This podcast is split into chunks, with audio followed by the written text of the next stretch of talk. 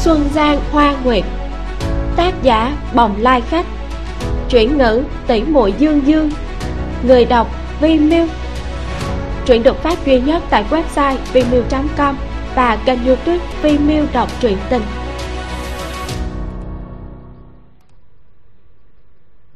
Tập 21 Lý Mục vừa mới trở về thành thì nghe nói nàng mang nước mát cho binh lính uống sau đó trèo lên đầu tường thành ở trên đó một lúc lâu. Đoán được là nàng ở trên đó ngóng mình trở về. Nào còn nhẫn nhịn được nữa buông hết mọi việc mà đến đây gặp nàng trước. Hắn cười tươi đón lấy nàng cúi xuống dán môi vào bên tai nàng. Ta đã tới được một lúc rồi. Nghe nói nàng mang nước mát cho binh lính thành uống. Ta cũng rất khát muốn uống. Gần như treo chọc nàng một cách trắng trợn. Lạc thần liếc nhanh về phía a ngư thấy cô bé hai mắt tròn xoe nhìn mình và lý mục thì mặt hơi đỏ lên. Lý mục thấy nàng mang dáng vẻ vừa hạnh phúc vừa xấu hổ trong lòng yêu cực kỳ nhẹ nhàng nắm lấy cánh tay nàng nói. Mặt trời đã lặn rồi nếu nơi này không còn việc gì nữa ta đưa nàng về nha a ngư rối rít nói. Phu nhân cứ về đi ạ à, em sẽ chăm sóc nàng ấy cho. Lý mục nhìn thoáng qua nữ tử đang nằm hôn mê trên chiếu thấy nàng ấy nằm nghiêng cả người cuộn tròn, biết là người được lạc thần cứu nên liền xoa đầu a ngư. Bước chân dần đi xa. Nữ tử nằm trên chiếu vẫn luôn hôn mê, đột nhiên mở mắt. Đó là đôi mắt của người dị tộc. Dưới hàng lông mi đen nhánh, không che giấu được đôi đồng tử màu tím nhạt. Đôi đồng tử màu tím trong suốt như thủy tinh, lãnh đạm, nhìn chằm chằm bóng lưng của cặp đôi đang sống vai nhau đi ngoài cửa vẫn không nhúc nhích. Bên tai, nghe thấy tiếng bước chân của cô bé tiễn người xong quay trở lại. Đôi mắt này lại lặng lẽ nhắm lại. Trong ánh hoàng hôn buông xuống, làn khói bốc lên nghi ngút từ gian bếp. Nghĩa thành hiện giờ đã có gần năm ngàn nhân khẩu. Lý mục và lạc thần sống bước cùng nhau, đi qua con đường trong thành, bắt đầu dần dần khôi phục trở lại. Hai người quay về phủ thứ sử hắn rửa sạch bụi và mồ hôi trên đường vào ban ngày. Thay quần áo, lại uống cốc nước mát mà lạc thần đã chuẩn bị sẵn cho mình. Bảo lạc thần đi nghỉ ngơi trước, nói mình còn có chút việc phải đi làm. Trước khi trời tối, sẽ quay về ăn cơm cùng nàng. Như là để chứng minh lời nói của mình. Quả là rất trùng hợp.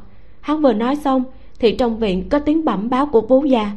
Nói là tưởng trưởng sử đến gặp thứ sử lạc thần biết tưởng thao vừa về đến thành mà đi tìm trưởng phu mình ngay vậy thì chắc chắn là có việc quan trọng. Nhưng nàng thật sự không muốn lý mục đi. Nàng giống như con nai con tranh đường chạy lên đằng trước hắn chặn lấy cánh cửa ngăn không cho hắn đi ra ngoài. Nàng hết khuôn mặt nhỏ nhắn lên nhìn hắn. Thiếp không cho chàng đi. Lý mục cười lắc đầu. Ngoan nghe lời ta sẽ về sớm với nàng. Lạc thần lắc đầu vươn hai tay nõn nà ra cầu lấy cổ hắn. À gì à? Vừa rồi nàng cũng nghe rồi đó. Tưởng thao đang tìm ta. Hắn nhỏ nhẹ dỗ dành. Ánh mắt của lạc thần ngang tầm và rơi vào yết hầu đầy dấu hiệu nam tính của hắn. Nàng ghé sát lại gần há miệng cắn nó bằng những chiếc răng trắng như tuyết nhỏ và sắc nhọn. Theo chuyển động nuốt yết hầu của lý mục trượt lên trượt xuống. À gì? Đừng nghịch giọng của hắn trở nên khàn khàn. Lạc thần buông ít hầu của hắn ra, lại nhón chân, cánh môi mềm mại nhẹ nhàng cọ cọ vào chiếc cằm hơi thô của nam tử, giọng mũi ngọt ngào nũng nịu. Thiếp đâu có nghịch gì? Bát nước lạnh vừa nãy uống chắc là vô tác dụng rồi. Lý mục thấy miệng mình vô cùng khô, lưỡi cũng khô. Hắn đã ba ngày chưa được chạm vào nàng rồi, mà nàng lại đang quyến rũ hắn đôi bàn tay to cuối cùng cũng không khống chế được, đưa lên cách lớp y phục. Vuốt ve xoa nắng nữ tử trong lòng ngực mình. Lạc thần kêu la oai oái, xóa người lại muốn trốn tránh bàn tay của hắn. Chàng xấu tính, rõ ràng là chàng trêu thiếp mà còn nói. À đau. Lý mục huyết mạch cuồn cuộn, đè nàng lên trên ván cửa. Một lát sau, hắn buông cái miệng nhỏ đã bị mút cắn đến sưng ra. Nói một câu với bên ngoài ta đi vắng rồi. Sau đó thì bế bỏng nữ tử nhỏ nhắn lên ném nàng lên trên giường. Hoàng hôn tắt dần trời cũng sắp tối. Lý mục mới rời khỏi cơ thể của nữ tử nhỏ ở trên giường vội vàng đi đến tiền đường. Tưởng thao còn đang chờ thấy hắn xuất hiện thì vội vàng ra đón. Kính thần để tới rồi. Tưởng thao tuy rằng cười nói thoạt nhìn dáng vẻ cũng không có gì gấp gáp nhưng mà vẫn luôn chờ ở chỗ này hiển nhiên là có chuyện rất quan trọng. Lý mục thoáng thấy xấu hổ ấp úng nói. Khi nãy để đi ở đằng kia một chút đã để huỳnh phải đợi lâu. Huỳnh tìm để có chuyện gì không? Tưởng thao cùng hắn đi từ cừu trì trở về. Hai người đến phụ cận cửa thành thì tách ra. Sau đó tưởng thao nhận được tin tức thì ngay lập tức tới tìm lý mục. Rõ ràng nghe binh lính bẩm báo thứ sử cùng với phu nhân cùng nhau trở về rồi cho nên mới tới đây nhưng đến thì lại không gặp được. Tưởng thao là người từng trải, đã đoán ra được là có chuyện gì. Sự tình mặc dù có chút khẩn cấp, nhưng cũng không quá gấp. Có thể đợi, cho nên mới không thúc giục. Lúc này, thấy người đã đến rồi, dĩ nhiên là không đi vạch trần. Vừa ngồi xuống là đi vào đề chính luôn. Vừa rồi, khi tách ra với đệ, thì thám báo có gửi đến tin tức mới nhất. Nói rằng phương hướng tần châu có một đội nhân mã người tây kim chừng ba vạn người đang hành quân gấp về phía chúng ta. Chắc là khoảng bốn năm ngày là có thể tới nơi. Nếu như ta đoán không sai chắc là cốc hội long biết được tin tức hầu định đã kết liên minh với chúng ta. Sứ giả lại bị giết không nuốt nổi cơn giận này. Bấy giờ mới điều động nhân mã muốn tới tấn công chúng ta. Thần sắc của lý mục chuyển sang nghiêm túc. Tin tức có đáng tin không? Tưởng thao nói. Sự việc càng hệ trọng đại là thám báo có kinh nghiệm đích thân đi thăm dò, chắc chắn không hề nhầm đâu. Xem tình hình này là muốn sang bằng nghĩa thành, rồi uy hiếp hầu định đây. Lý mục nhíu chặt mày, tưởng thao nói tiếp. Binh lực của chúng ta vẫn luôn được mở rộng. Hiện giờ số lượng binh lính đã lên đến con số vạn người rồi. Nhưng quân nhu thì lại còn xa mới theo kịp. Đặc biệt là binh khí thì càng thiếu thốn. Binh lính có thể trang bị vũ khí không tới một nửa. Cung tiến thì lại càng không đủ một nó binh nhiều nhất là chỉ được trang bị 10 mũi tên. Một khi bắn hết là không phát huy được uy lực của nó binh ba vạn người tây kinh đột kích bất ngờ. Chúng ta lấy một địch ba, dĩ nhiên là có thể làm được. Nhưng mà chỉ sợ quân nhu sẽ kéo theo việc liên lụy phòng thủ thành. Cũng may là tin tức nhận được kịp thời để phòng ngừa bất trắc. Huỳnh thấy chúng ta ngay lập tức đi cụ trì thông báo tin tức này với hầu định mời ông ta phái bình gấp để tiếp viện. Ý của đệ thế nào? Lý mục trầm ngâm một lát lắc đầu nói. Tướng nhị huynh chúng ta tìm kết minh với hầu định hầu định cũng đã đáp ứng toàn lực tương trợ chúng ta. Nhưng cho đến nay chúng ta chưa trợ giúp được gì cho người cù trì mà ngược lại còn đi mượn lương thực của họ. Đại chiến vẫn còn ở phía sau. Hiện giờ tây kim chỉ phái tới ba vạn người. Mới trận chiến đầu tiên mà chúng ta đã muốn họ xuất binh tương trợ rồi. Nếu như huynh là hầu định thì huynh sẽ nghĩ gì? Tưởng thao cũng nhíu mày nói kinh thần băn khoăn của đệ đúng là rất có lý. Nhưng ngoài cái này ra, chúng ta còn biện pháp nào nữa đâu? Trước tiên không nói nhân số của chúng ta ít hơn so với họ. Vũ khí lại càng khó giải quyết hơn gấp bội. Không có đủ cùng tiễn. Ba vạn người tấn công thành, chúng ta có thể thủ được bao lâu? Càng không cần nói đến cận chiến, một nửa binh lính chỉ có thể lấy gậy gỗ đối địch với đau thương. Binh lính lại chẳng phải thân xác sắt thép, làm sao mà thắng được? Lý mục đứng lên chậm rãi đi qua đi lại. Bỗng nhiên dừng lại quay mặt sang. Tưởng nhị huynh lần này huynh để ta đi cầu trì mục đích là vì cái gì? Tưởng thao ngẩn người. Còn chẳng phải vì việc binh khí sao? Quy từ xưa nay rất giàu đồ sắt mà đồ sắt lại là thứ quan trọng mà nghĩa thành hiện giờ đang thiếu trầm trọng. Lần này lý mục cùng với tưởng thao đi cừu trì. Mục đích là muốn thông qua quan hệ giữa hầu định và quy từ quốc để lấy được đồ sắt nhằm chế tạo binh khí và các nông cụ cần thiết.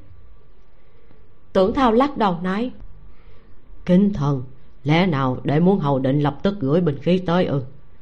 Hầu định tuy đáp ứng ở giữa du thuyết nhưng ông ta dù có là thần tiên thì cũng không thể nào trong vòng mấy ngày là có thể đưa tới đủ số binh khí mà chúng ta cần.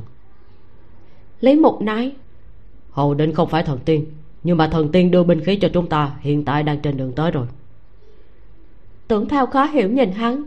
Ánh mắt của lý mục sáng ngời. Đợi có một kế chẳng những có thể khiến cho ba vạn người tây kim này cấp quân nhu cùng với binh khí cho chúng ta mà còn khiến cho bọn chúng có đi mà không có về. Hắn bước nhanh đến trước mặt tưởng thao cúi xuống ghé sát vào tai y thì thầm mấy câu. Tưởng thao ban đầu kinh ngạc khi phản ứng được thì mừng như điên. Một cái mở cửa nghênh địch bắt ba ba trông rõ quá là tuyệt. Kế hoạch quá đỉnh bội phục bội phục cốc hồi lòng có nằm mơ cũng không nghĩ được rằng ba vạn binh mã này của hắn sẽ mang đồ tới tặng cho chúng ta. Y đứng lên cất tiếng cười to. Lý mục cười nói.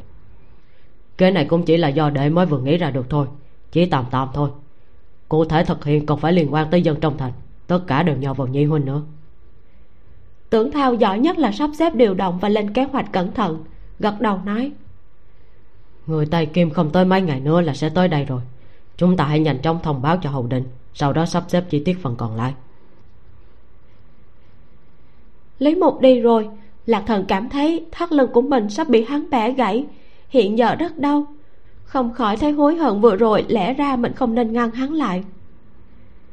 Nằm trên giường nghỉ ngơi một lúc, khi bụng bắt đầu kêu lọc cọc bị đói, nàng mới gắn gượng bò dậy.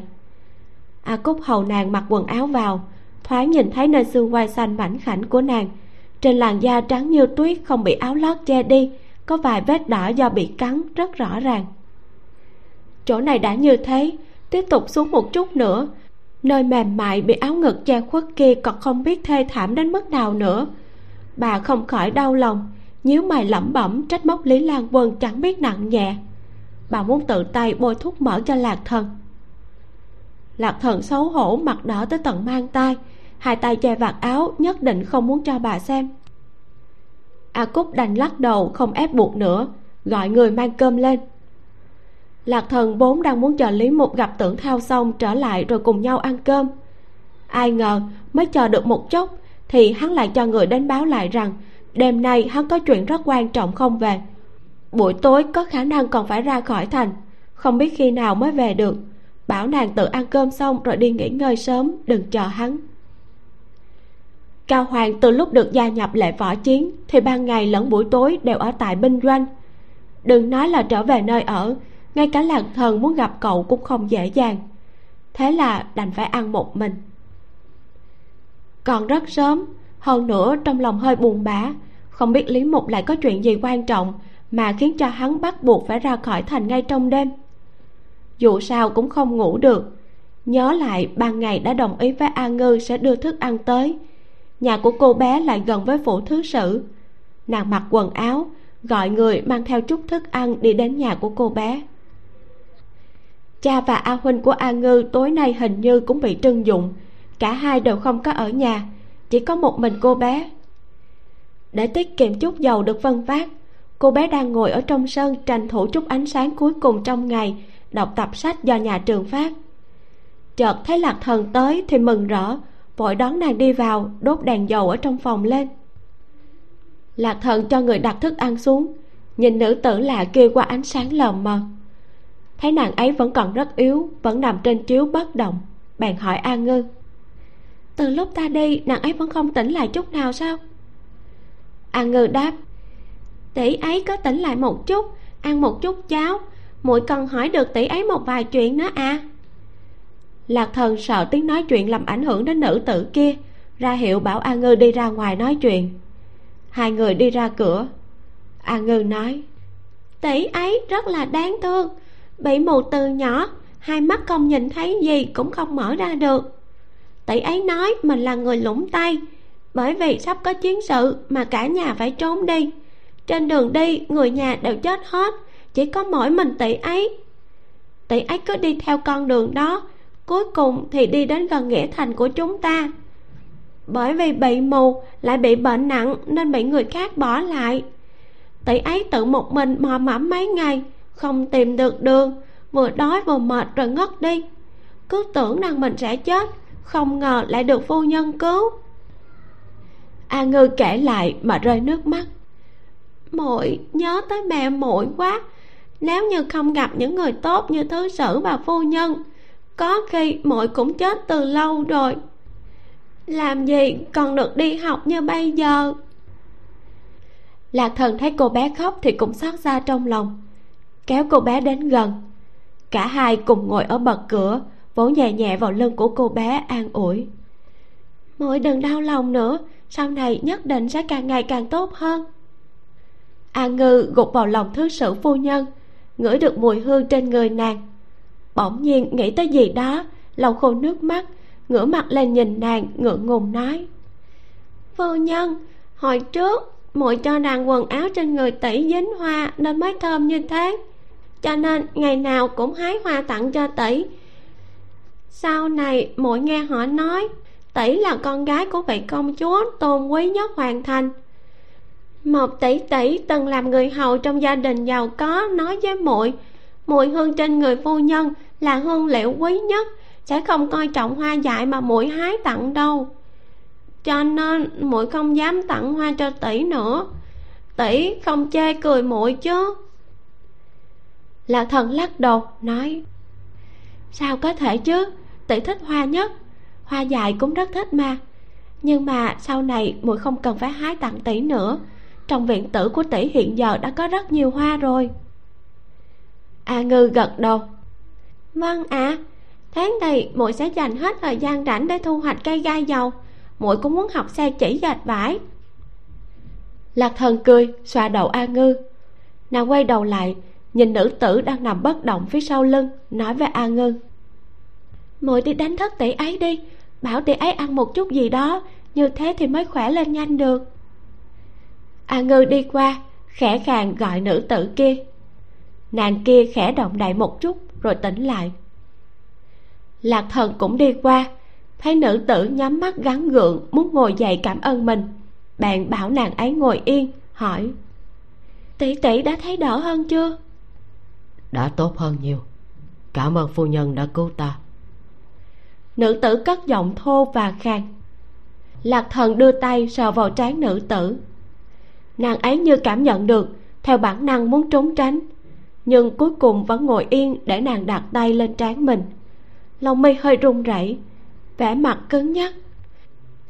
Ánh sáng trong phòng rất tối, lạc thần không chú ý đến sự biến hóa rất nhỏ của đối phương. Chỉ thấy vẫn hơi nóng, nhưng so với ban ngày thì đã đỡ hơn rất nhiều. Nàng liền thu tay về, lại nghĩ đến cảnh tượng bôi thuốc ban ngày cho nàng ấy. Nàng liền hỏi, những vết thương trên người tỷ là bị làm sao vậy? Nữ tử kia ngập ngừng như là sợ hãi cả người co lại thấp giọng nói. Là bị trường phu dùng roi đánh à? Lạc thần vô cùng bất bình tức giận nói. Trường phu như vậy chết là đáng. Tỷ không cần sợ cũng đừng nghĩ tới chuyện cũ nữa. Đã tới nơi này rồi thì cứ dưỡng thương cho tốt đã đừng lo lắng gì hết.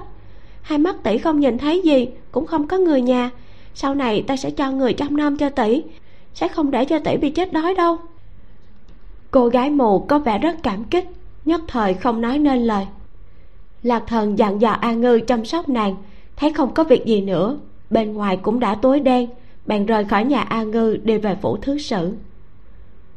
Quả nhiên, lý mục cả đêm không về.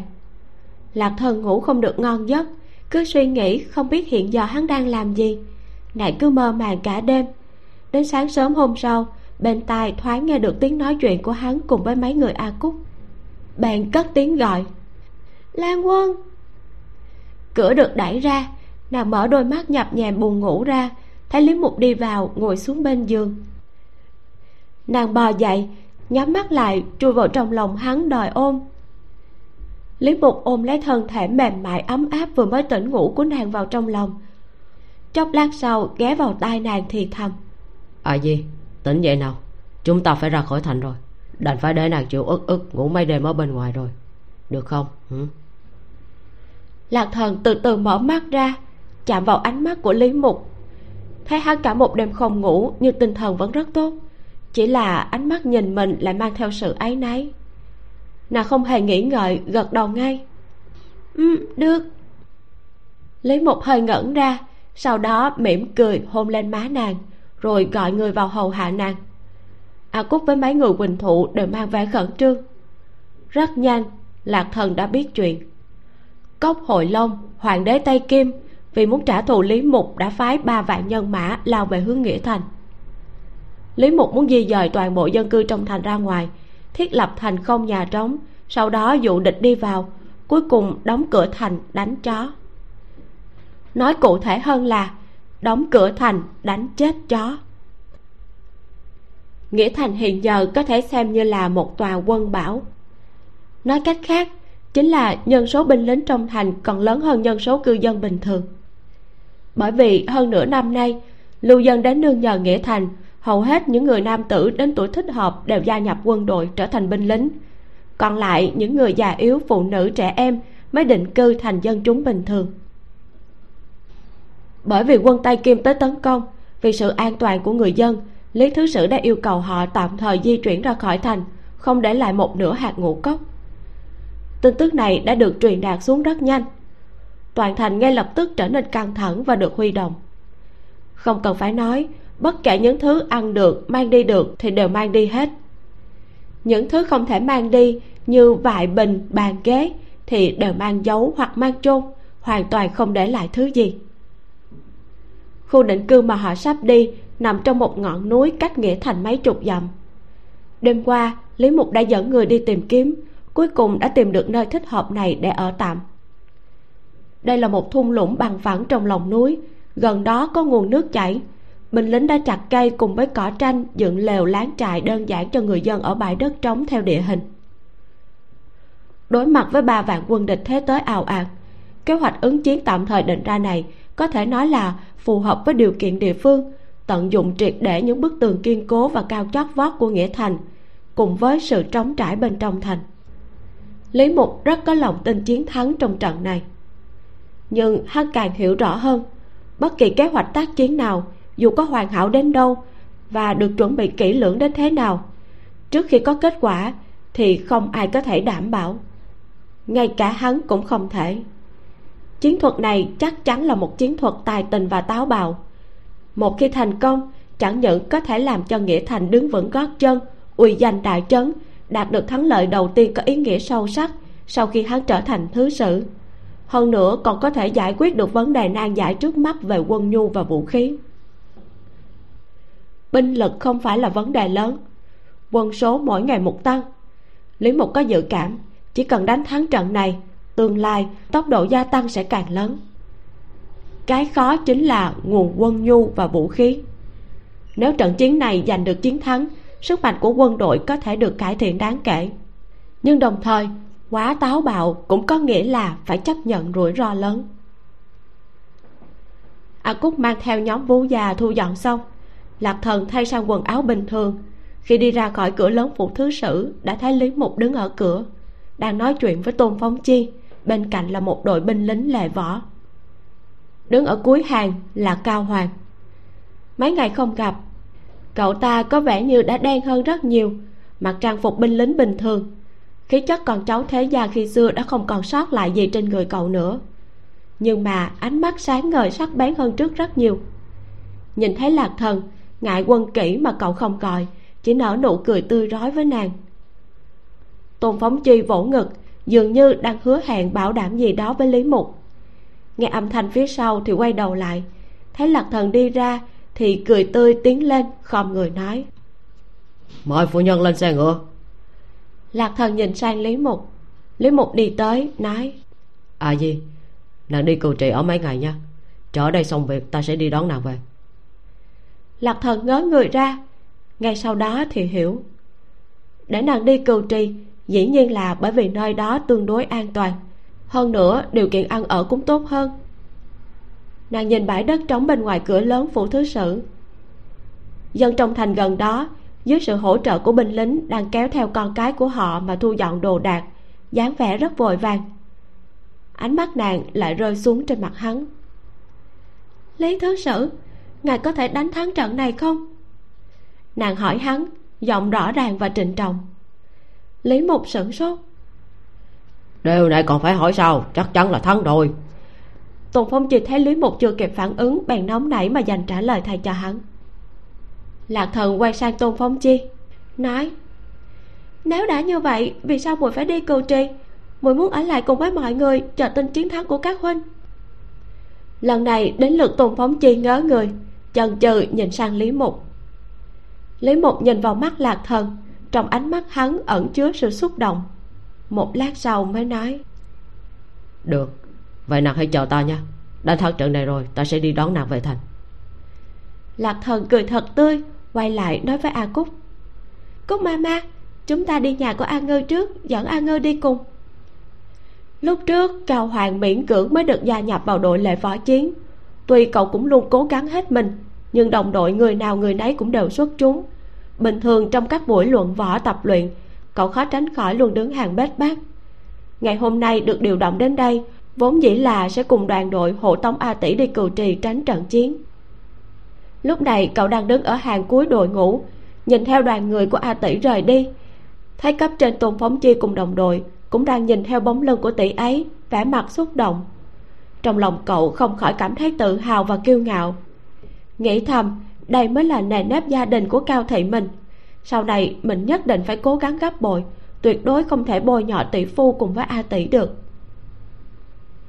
Dân chúng trong thành dưới sự trợ giúp của binh lính chỉ trong một ngày đã di dời sạch sẽ. Bốn năm ngàn người tất cả đều ra khỏi thành, đặt chân tới thung lũng định cư tạm thời. Trăm cây ngàn đắng đi tới nơi này. Những ngày tháng an ổn chưa được bao lâu, thì đột ngột lại biết được người tây kim sắp đến tấn công thành trì đám người mình lại phải ra khỏi thành một lần nữa, dời vào trong núi. Tuy rằng khi tử thao sắp xếp chuyện di dời đã luôn nhấn mạnh và nhắc nhở người dân trong thành rằng, thứ sự chắc chắn có thể đánh thắng trận này. Sắp xếp cho họ di dời là để đảm bảo an toàn cho bọn họ họ sẽ mau chóng được trở lại thành.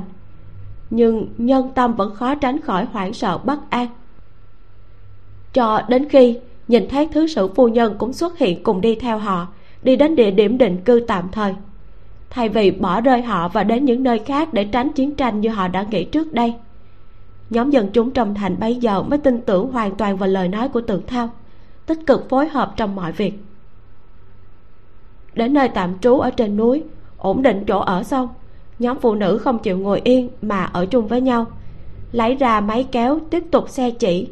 Người không có máy kéo sợi thì đang giày rơm cho binh lính nhóm trẻ nhỏ thì cũng được bố trí vào láng lớp học nửa buổi giống như trước. Lạc thần nghĩ tại trong một căn nhà gỗ đổ nát của những thợ săn sau khi rời núi đã bỏ lại.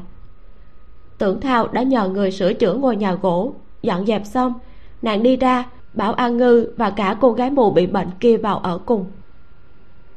Khi cô gái mù mới vừa được cứu về, vết thương của nàng ấy đã thối rữa mấy chỗ sâu gần như có thể nhìn thấy xương, sốt cao như lửa cả người chỉ còn lại hơi thở thoi thóp, có thể chết đi bất cứ lúc nào. Mấy ngày nay, mặc dù tình trạng của nàng ấy cuối cùng đã khá hơn, nhưng trông vẫn rất yếu. Lạc thần cảm thấy vô cùng thương cảm cho cô gái mù được chính mình cứu thoát này. Khi dọn đến đây, nghĩ đến mùa hè trong vùng núi nắng mưa thất thường, những cái lều được dựng tạm đó chưa chắc đã che chắn được mưa gió. Sợ nàng ấy trúng gió gặp mưa, ảnh hưởng đến sự hồi phục vì thế, nàng đã đặc biệt sắp xếp cho nàng ấy đến căn nhà gỗ của mình, đóng giường cho nàng ấy ngủ, còn cho người đi sắc thuốc, đổi thuốc cho nàng ấy chăm nom vô cùng chu đáo và thỏa đáng. Phan thành cùng với ba trăm thị vệ đương nhiên cũng ở lại nơi này. Lý mục còn bố trí một đội binh lính đi theo đội thủ vệ của phan thành. Số còn lại thì tất cả đi theo hắn đi nghĩa thành chuẩn bị tác chiến nghênh đón quân địch. Sau khi ở lại đây, mỗi buổi sáng lạc thần đều không ngủ nướng mà luôn thức dậy đúng giờ. Và xuất hiện trước mặt người dân thành trì với nụ cười trên môi. Nàng biết rằng, chỉ khi nàng xuất hiện mỗi ngày, mọi người mới cảm thấy nhẹ nhõm, yên tâm và bắt đầu một ngày mới tại đây. Mỗi khi có người hỏi thăm tin tức chiến sự, nàng nói với đối phương, tất cả đều nằm trong tầm kiểm soát của thứ sử kêu họ có việc yên tâm. Nàng trấn an người khác như thế khiến cho hàng ngàn người này đều an lòng. Nhưng trong lòng nàng lại không khỏi dâng lên một nỗi lo lắng thầm kín. Hôm qua, nàng đã nhận được tin, nói rằng ba vạn binh lính tây kim đã đến nghĩa thành vào ngày hôm kia. Vừa đến là triển khai tấn công thành trì ngay lập tức. Cả ngày hôm nay, nàng chẳng còn lòng dạ nào làm những việc khác. Tâm trí đang hồi hộp chờ đợi tin tức của chiến sự. Nhưng mà tin tức vẫn chưa truyền tới chạng vạn trời lại mưa, lều trại của thị nữ cùng vú già ở bên cạnh đều bị dột. Ban đêm mũi rất độc. Thế nên lạc thần liền bảo mọi người vào nhà, là một chiếc giường lớn cho mọi người cùng ngủ. Đêm đã khuya, mưa đã tạnh, ánh trăng từ từ nhô lên treo trên đỉnh núi. Xung quanh góc phòng, hương ngải cứu đuổi mũi đang cháy. Những người đang ngủ thiếp đi đang ngủ ngon lành trên sàn nhà.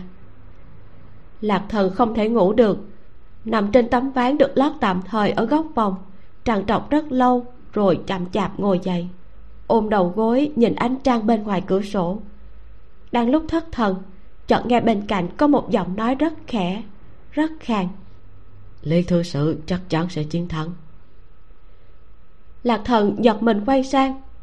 Thấy cô gái mù ngủ ngay ở bên cạnh mình không ngờ đã tỉnh. Có lẽ là đã nghe được động tĩnh thức dậy từ chỗ nàng nên lên tiếng đã nhiều ngày nay đây là lần đầu tiên nàng nghe nàng ấy chủ động nói chuyện. Những gì nàng ấy nói là một điều tốt mà nàng muốn nghe. Tâm trạng của lạc thần tốt hẳn lên nàng khẽ khàng hỏi. Ta đánh thức tỷ sao? Cô gái mù lắc đầu cũng khe khẽ đáp. Ban ngày ta ngủ nhiều quá rồi giờ không ngủ được nữa. Lạc thần biết nàng ấy đã không còn sốt nữa.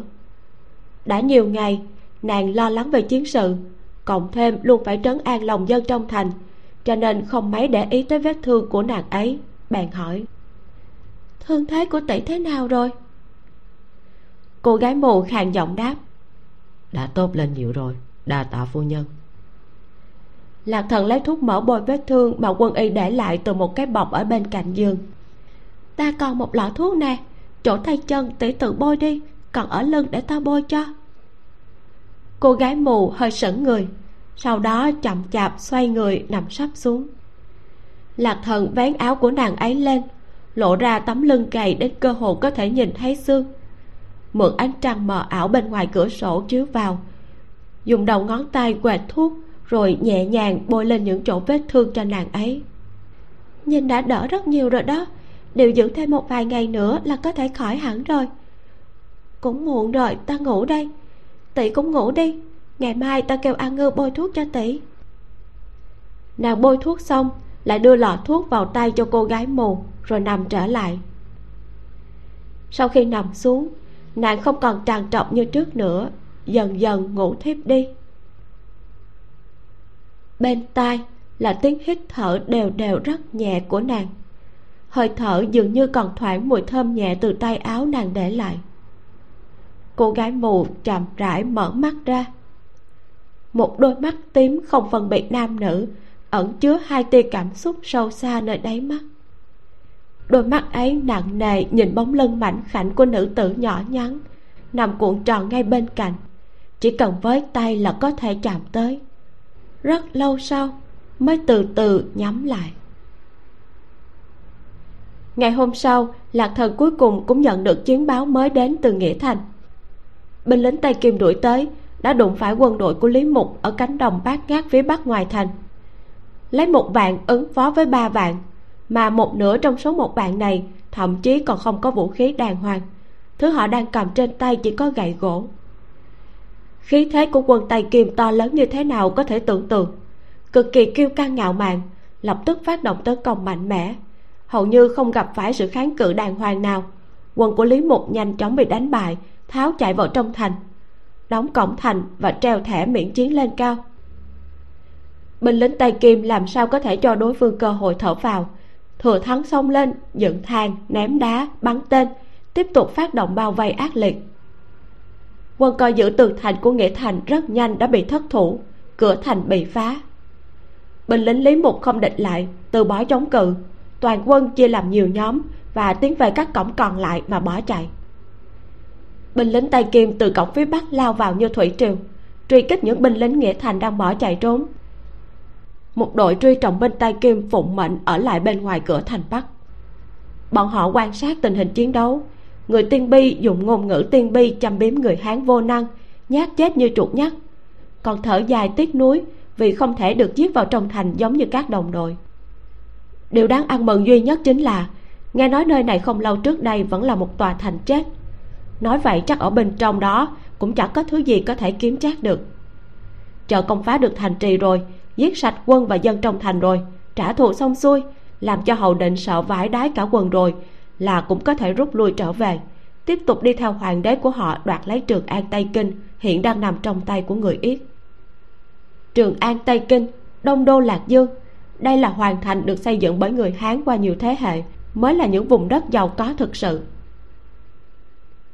vào lúc đám lính tay kim này ở đây xoa tay hầm hè, bọn chúng không nghĩ tới, ngay sau khi đám đồng đội tác chiến của bọn chúng tràn vào cửa thành bắc, thì một đội quân của nghĩa thành hơn ngàn người, dưới sự dẫn dắt của mấy trăm chiến binh dũng mãnh, giống như những bóng ma, bao vây bọn chúng từ phía sau và tấn công. Đám truy trọng binh tay kim chẳng mấy chốc bị quét sạch. Quân nghĩa thành nhanh chóng đóng cửa thành, đổ sắt nóng chảy đã chuẩn bị từ trước sau đó xếp đá tảng gỗ lớn bịt kín hoàn toàn lối ra. Cùng lúc đó, dựa theo kế hoạch đã định sẵn, quân nghĩa thành rút lui theo các cổng đông tây nam cũng đều thoát ra thuận lợi. Các cổng thành này cũng được đóng và bịt kín theo cách tương tự. Gần ba vạn binh lính tây kim cứ như vậy bị giam trong nghĩa thành theo kế hoạch đã định trước của lý mục. Quân tây kim tỉnh táo lại sau cơn truy đuổi cuồng nộ lúc này mới ý thức được thứ mà họ chiếm lĩnh là một tòa thành trống. Ngoài tường đổ và nhà nát ra thì ngay cả một bóng ma cũng chẳng thấy. Còn cửa thành lối thoát ra ngoài đã hoàn toàn bị chặn. Bọn họ bị quân của nghĩa thành bao vây kín mít ở bên ngoài. Tường thành cao ngất, dù cho họ có dũng khí nhảy xuống, nếu vận số may mắn không bị gãy tay gãy chân, thì cái nghênh đón bọn họ chính là những mũi tên như châu chấu vô tình cùng với lửa lớn hừng hực của quân nghĩa thành. Người tay kim ở trong thành như ruồi nhọn không đầu cả một ngày, đi khắp thành trì để rồi phát hiện ra một sự kiện càng đáng sợ hơn. Bọn họ không có thức ăn. Tìm khắp toàn thành, đừng nói có thể tìm được nửa hạt lương thực có thể ăn, mà ngay cả cỏ dại có thể ăn cũng đã bị thu hoạch chẳng còn một sợi. Người tài kim chiếm lĩnh được thành trì bấy giờ mới ý thức được họ đã bị lừa. Thành trì mà họ chiếm được đã biến thành một cái thùng lớn vây họ vào trong đó, như vây một đám kiến không ra ngoài được.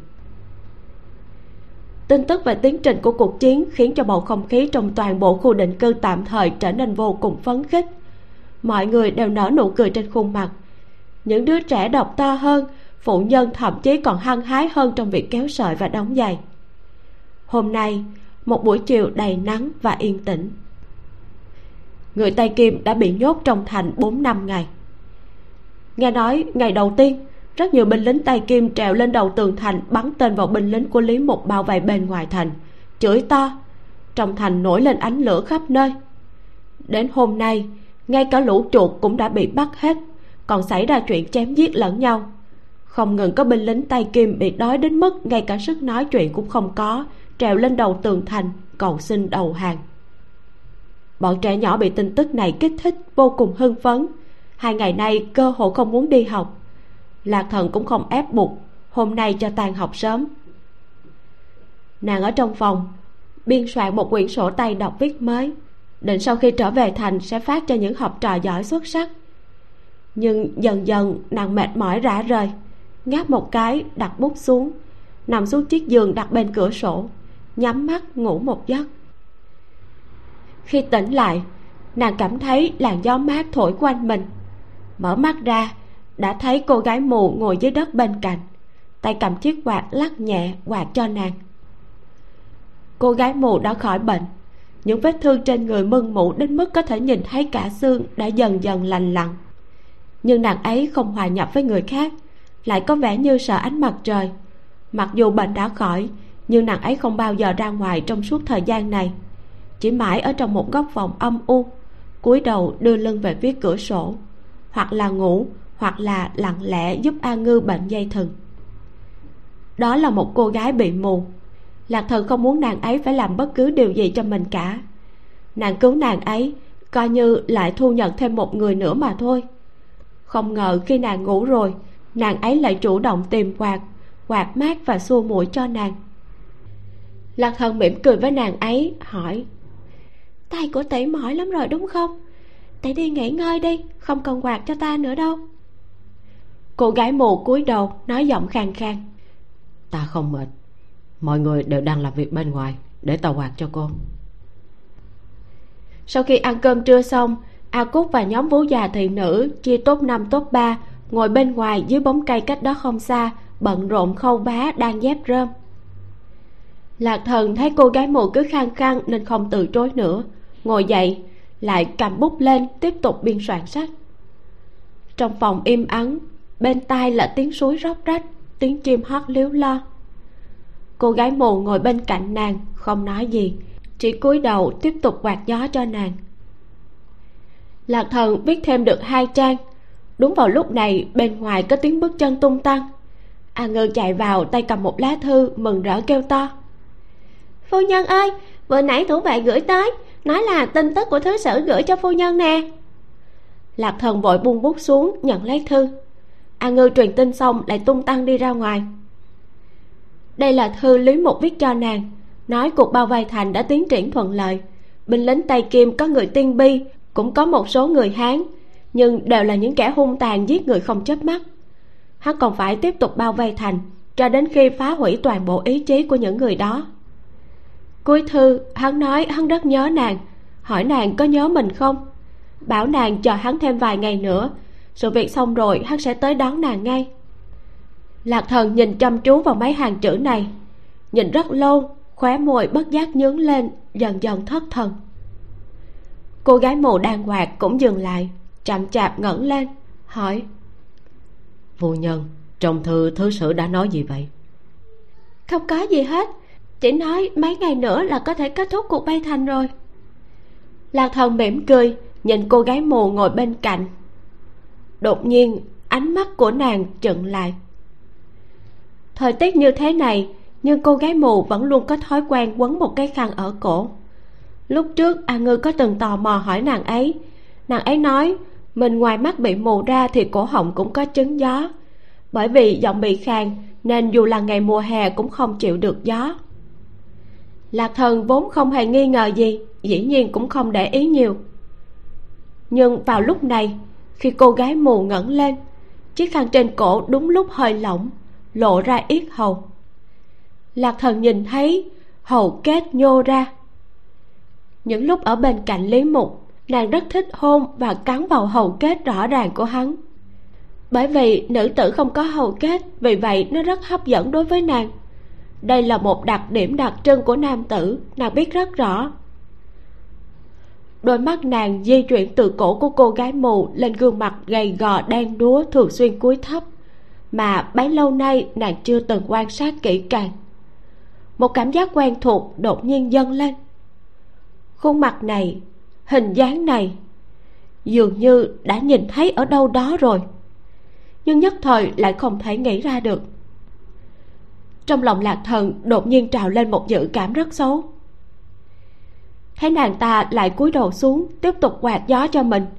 Nàng liền không nhìn nàng ta nữa, mà không lộ biểu cảm, như là chẳng có việc gì. Nàng tiếp tục cúi xuống viết. Một lát sau, viết xong một tờ, nàng đặt bút xuống, đứng lên, mỉm cười nói tỷ nghỉ ngơi đi, ta đi xem họ may vá tới đâu rồi. Nàng đi ra ngoài, tiến về phía trước dần dần bước nhanh hơn. Nàng gọi phàn thành tới. Phàn thành dẫn theo thị vệ đi theo nàng trở lại căn nhà gỗ.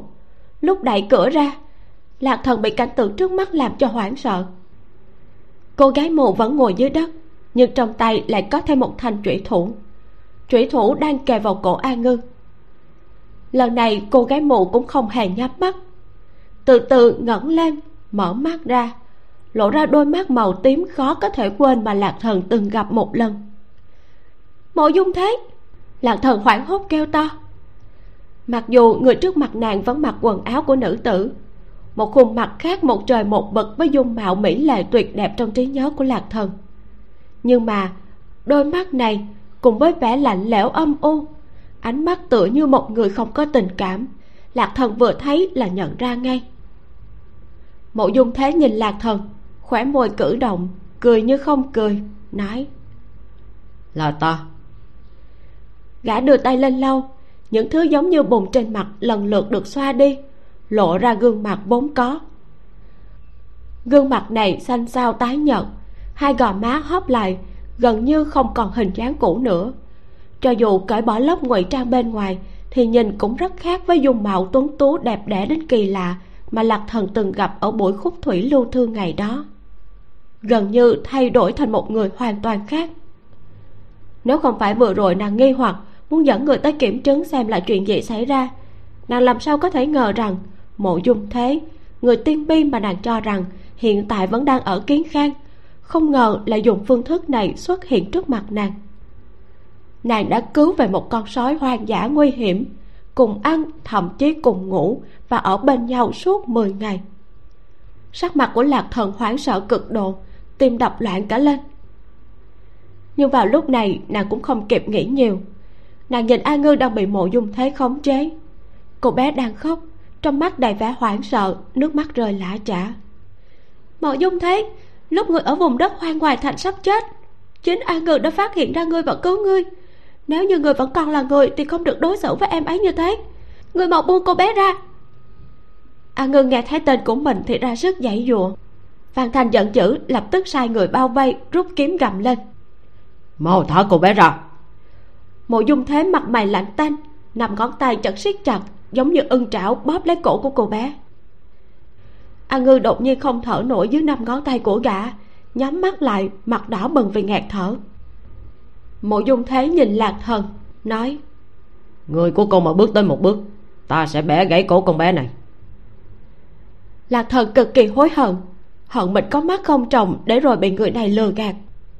Biết rằng một người như hắn độc ác và tàn nhẫn ép bức quá chỉ sợ việc gì hắn cũng có thể làm ra được. Nàng vội vàng kêu phàn thành lui về phía sau. Ngươi muốn gì? Mộ dung thế nói. Chuẩn bị cho ta một con ngựa tốt sẵn ở cửa cốc cùng với một cây roi dài lương khô nước dao đánh lửa đá để lấy lửa. Để một mình ta rời khỏi đây. Gã nhìn lạc thần nói tiếp chờ ta ra khỏi chỗ này rồi, ta sẽ tha cho nó. Nếu các ngươi dám động tay động chân đến đồ vật, thì chờ nhặt xác nó đi. Lạc thần lập tức phân phó phàn thành. Làm theo lời hắn, để hắn rời khỏi đây.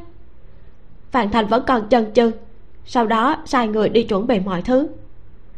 Với chức trách của mình, bảo vệ sự an toàn của phu nhân là nhiệm vụ hàng đầu, chứ không phải bắt người tiên bi giả làm lưu dân trà trộn vào đây. Huống chi đây cũng là ý tứ của phu nhân y biết nàng không muốn a ngư bị bất cứ tổn thương gì. Những thứ mà mộ dung thế muốn đều là những thứ mà quân đội luôn có. Một lúc sau, tất cả đã sẵn sàng, ngựa cũng đã sẵn sàng ở cửa cốc. Mộ dung thế đứng thẳng lên. Dáng người của hắn vốn đã mảnh khảnh hơn so với nam tử bình thường. Trước đó còn bệnh tật, nên gầy đến mức không còn ra dáng người thật sự không thể ngờ, hắn vẫn còn đủ sức mang theo an ngư tầm mấy chục cân, không ngừng chảy dụa đi nhanh ra cửa cốc. Tới nơi rồi, xoay người lên ngựa. Một tay cầm cây roi dài được hắn dùng làm vũ khí, tay khác ôm an ngư đang khóc và dãy dụa lạc thần giận dữ. Ngươi còn không mau thả cô bé ra. Mộ dung thế quay mặt sang, nặng nề nhìn nàng một cái. Cuối cùng cúi người xuống, thả a ngư xuống đất. A ngư được tự do, gọi một tiếng phu nhân khóc lên chạy tới chỗ lạc thần. Không ngờ rằng vừa mới chạy ra được vài bước, mộ dung thế đột nhiên vung roi lên. Chiếc roi quấn lấy mắt cá chân của cô bé, a ngư ngã xuống đất. Lạc thần vốn dĩ được phàn thành che ở sau lưng, thấy a ngư khóc chạy tới, theo bản năng muốn bước ra đưa tay đón lấy cô bé. Đột nhiên thấy mộ dung thế lại vung roi về phía a ngư, có vẻ như là muốn trói cô bé lại thì tức giận, từ phía sau phàn thành lao ra. Mộ dung thế, ngươi muốn làm gì? Ngay vào khoảnh khắc này, bên tai vút một tiếng. Trước mặt đột nhiên hình như có một trận gió đen thổi qua. Còn chưa kịp nhìn rõ nàng đã cảm thấy thắt lưng bị siết chặt. Cúi xuống nhìn cây roi dài vừa rồi mới quấn ngã a ngư lúc này lại cuốn vào eo của nàng. Cây roi như linh xà vừa chạm vào nàng đã lập tức quấn lấy vòng eo mảnh khảnh của nàng mấy vòng, siết chặt lấy. Lạc thần sợ hãi kêu lên thành tiếng. Phan thành kịp phản ứng, ý thức được tình huống không ổn thả người xông lên đưa tay ra muốn bắt lấy nàng nhưng vẫn không kịp. Mộ dùng thế giật mạnh roi thần roi đột ngột duỗi thẳng. Cả người lạc thần bị một lực cực lớn cuốn đi ngã xuống trước mặt ngựa. Mộ dung thế cúi phát người xuống đỡ lấy thắt lưng nàng nhấc lên trên lưng ngựa. Ngăn hắn lại. Phan thành quát to đuổi theo thật nhanh. Mấy trăm binh lính ở cửa cốc nhanh chóng bao vây và chặn đường. Lạc thần phẫn uất mắng lên ra sức giãy dùa đột nhiên cảm thấy bên cổ nhói lên như bị mũi đốt. Mộ dung thế cầm trủy thủ, đặt lên trên cổ nàng, cứ nhẹ một đường vào làn da trắng như tuyết. Một dòng máu đỏ tươi chậm rãi chảy ra từ làn da, dọc theo mũi dao găm, khiến cho người ta kinh hãi. Gã khống chế lạc thần, nhìn phan thanh, hai mắt lạnh lẽo, bên môi lại hiện lên ý cười. Phan thanh phẫn nộ, mắt như muốn nứt ra, nhưng lại không dám mạnh mẽ ngăn cản. Trơ mắt nhìn gã mang theo lạc thần ra khỏi cửa cốc sau đó lập tức phái người đi thông báo cho lý mục. Bản thân thì dẫn người đuổi theo. Mộ dung thế mang theo lạc thần ngồi trên lưng ngựa, phóng ngựa như điên trên vùng đất hoang dã mênh mông, bỏ lại tòa thành trì càng lúc càng xa. Gió cuộn giả ập tới, mãnh liệt ập vào người hắn làm gò má phát đau, nhưng điều này lại càng kích thích thần kinh của gã. Đó là một loại kích thích và phấn khích mà gã đã rất nhiều năm rồi chưa từng cảm thấy từ từ hâm nóng dòng máu lạnh trong cơ thể gã. Cảm giác chăm chích dưới da khắp người, khoảnh khắc tiếp theo dường như da sẽ nứt ra và nổ tung, nhiệt huyết trào dâng, giống như đưa gã trở về thời thơ ấu ưng khuyển kiện nô, phóng ngựa chạy băng băng bên trong cảnh săn bắn ở khu rừng hoang dã của long thành. Chẳng qua là khi đó, gã là thợ săn, mà ngày nay gã đã biến thành con mồi. Gã biết đám người kia sẽ tiếp tục đuổi theo mình không chết không ngừng. Cũng biết rằng, rất nhanh thôi, lý mục cũng sẽ gia nhập hàng ngũ truy đuổi, thề rằng nhất định sẽ xé mình ra thành từng mảnh. Nhưng mà gã không sợ, dòng máu nguội lạnh bao nhiêu năm nay lại bởi vì bị một cuộc truy sát sinh tử này mà kích thích, một lần nữa sôi trào, tìm đập như sấm, hai mắt như máu. Trên đời này, có người trời sinh đã đứng về phía ta có người lại vì lợi ích mới đứng về phía ta. Nhưng còn có một loại người, dẫu cho lợi ích bị đe dọa, cũng tuyệt đối không thể đứng cùng. Lý mục, ngay từ lần đầu tiên nhìn thấy người này tại cung điện kiến khang, gã đã biết loại người đó không phải là hứa tiếc. Lý mục và gã tuyệt đối không thể đứng cùng nhau, dù chỉ là vì lợi ích tạm thời. Cho nên giống như gã không hề có ý định đi tìm cao kiệu để mưu cầu giúp đỡ. Đối với vị võ tướng nam triều xuất thân hàng môn tên lý mục này, dựa vào trực giác trời sinh, ngay từ đầu, mộ dung thế đã đưa hắn vào phe đối địch đầu tiên. Chuyến chạy trốn này, gã lại lần nữa tìm được đường sống trong chỗ chết. Cuối cùng, lúc dọc theo con đường nhỏ quay trở lại phương bắc, mà gã cho rằng an toàn nhất, gã đã đánh giá thấp mức độ tổn hại về thể xác mà những ngày tháng trong tù đã mang lại cho cơ thể mình. Vừa mới thoát khỏi khu vực thuộc sự khống chế của nam triệu không lâu, bởi vì thời tiết nóng bức, lại không được chữa trị, càng không được nghỉ ngơi, nhiều vết thương trên người gã đã thối rữa biến thành kẻ địch có thể giết chết gã bất cứ lúc nào. Gã bị sốt cao, mất đi sức lực. Báo rằng dù có dũng mãnh bao nhiêu, cũng không thể địch lại cơ thể ốm đau. Gã trở nên cực kỳ yếu ớt gã hiểu rất rõ ràng. Nếu còn cứ tiếp tục như thế, gã không thể nào trở lại long thành được nữa. Biến thành một trong số những bộ xương trắng chất chồng trên con đường hoang dã đi lên phía bắc. Gã không có sự lựa chọn nào cả. Gã đổi quần áo người chết, mượn vật cầu sinh trong túi quần áo của mộ dung triết. Tuy cách dịch dung không cao siêu như mộ dung triết, nhưng miễn cưỡng có thể che giấu được tướng mạo của mình. Biến thành một cô gái mù có thân thế bi thảm đi theo bước chân lưu dân. Cuối cùng đi vào địa phương gần nhất có thể cứu giúp được gã. Và cuối cùng, gã cũng đã thuận lợi được cứu. Mục đích ban đầu của gã là tiếp tục sống sót, cũng thuận đường nhìn trộm cách bố binh vào phòng thủ thành trì của kẻ địch. Nghĩ đợi khi vết thương của mình khỏi rồi thì sẽ lặng lẽ rời đi. Nhưng mọi chuyện dường như là ý trời. Tự nhiên ông trời lại ban cho một cơ hội như vậy đẩy nàng đến trước mặt gã như thế này. Có thể bắt được con gái của cao kiệu, thê tử của lý mục là một sự đền bù to lớn cho chuyến đi của gã về phía nam, đủ để gã chấp nhận bất kỳ rủi ro nào. Gã muốn phục quốc, muốn thiên hạ, muốn rửa nhục, muốn báo thù. Từ một lệnh tri vương biến thành một thứ đồ chơi bị người ta chế nhạo trong cung lạc dương. Không có ngày nào là không sống trong hiểm địa. Sống chết khó lường nửa người, nửa quỷ. Đi được tới ngày hôm nay, dù có là nguy hiểm, gã cũng muốn đánh cược một lần. Cỏ dại khắp nơi, trời đất bao la, nơi gã đi qua không để lại chút dấu vết. Ra khỏi nghĩa thành, lại lên phía bắc đến lụng tây qua tiêu quan. Những người đó bao gồm cả lý mục, không thể nào đuổi kịp gã nữa. Lần sau gặp lại, đó là long thành, là nơi long hưng của mộ dung thị cao kiệu tuyệt đối không thể hưng binh chinh phạt đến một nơi xa xôi ngàn dặm như thế được. Mà lý mục, dù cho hắn có muốn tấn công long thành để trả thù, thì phải ngăn được hai tòa núi lớn là tây kim và bắc hạ ở giữa. Với bình lực yếu kém hiện tại của hắn, lấy đâu ra năng lực? Tới lúc đó, nên như thế nào sẽ do mộ dùng thế gã định đoạt?